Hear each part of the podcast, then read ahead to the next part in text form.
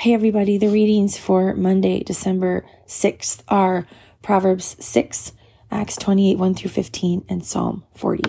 And I'm going to read a couple verses out of Psalm 40. Starting in verse 1. I waited patiently for the Lord, and he turned to me and heard my cry. He lifted me out of the slimy pit, out of the mud and mire. He set my feet on a rock and gave me a firm place to stand. He put a new song in my mouth, a hymn of praise to our God. Many will see and fear and put their trust in the Lord. And I, um, I just want to offer some encouragement today that, um, waiting patiently for God, that I know that there are some, like, there are people in, um, our church and people in our lives and people in our neighborhoods that are waiting for something, waiting for things, waiting for, um, freedom from addiction, waiting for housing, waiting for um, money, for food, and for rent, um, waiting for um, children, waiting for, you could say it about anything. I just, there's um, so many things that I know our um, body is uh, waiting on.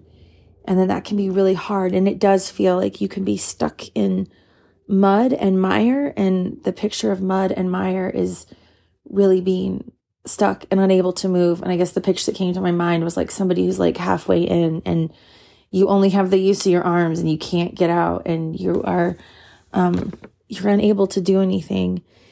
But it goes on and it talks about that God comes and he pulls, he pulls you out. He puts your feet on a rock. He gives you a firm place to stand. He pulls you out of the mud and the mire and the muck and the uncertainty and the wondering.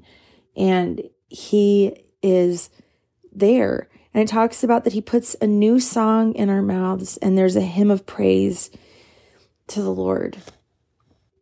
And I, tonight, while I was sitting in church and Jackson had fallen asleep on my lap, and he does not do that very often anymore, but he used to do that all the time when he was little. And I remember waiting for him, and that space of waiting for him was painful. And I don't feel like I waited patiently for it. I feel like this is probably true of a lot of us that we go through these cycles when we're in the process of waiting and we're in this ambiguous place that there's times where we feel God's peace maybe more um, more tangibly than we would at other times. I know that I didn't always wait patiently, but as I was looking at him tonight, um, that little boy was my new song. I feel like that God put this new song in uh, my life as a mom and as even as a human being that the Lord, I waited and the Lord provided. And it wasn't easy. And it was some of the most painful, hard, difficult time times that I have um, gone through. But that little person sitting there, God provided and put um, a hymn of praise. And I was just kind of overcome with thankfulness tonight that in the waiting, that there was this beautiful, beautiful little person at the end of the waiting. And the road was not what I thought it was going to be, but I wouldn't have changed it. So I just, I hope that that's an encouragement that I know that, Lord, that as we wait for things, as we wait to hear, um, news of future plans as we wait to hear about um, rent, about jobs, about a house, about a car, Lord, all of these things that you are not unaware of them. And as we are waiting, that you are with us in it.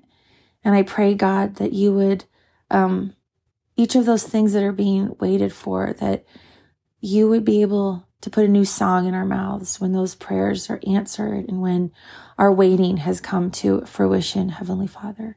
In Jesus' name, amen.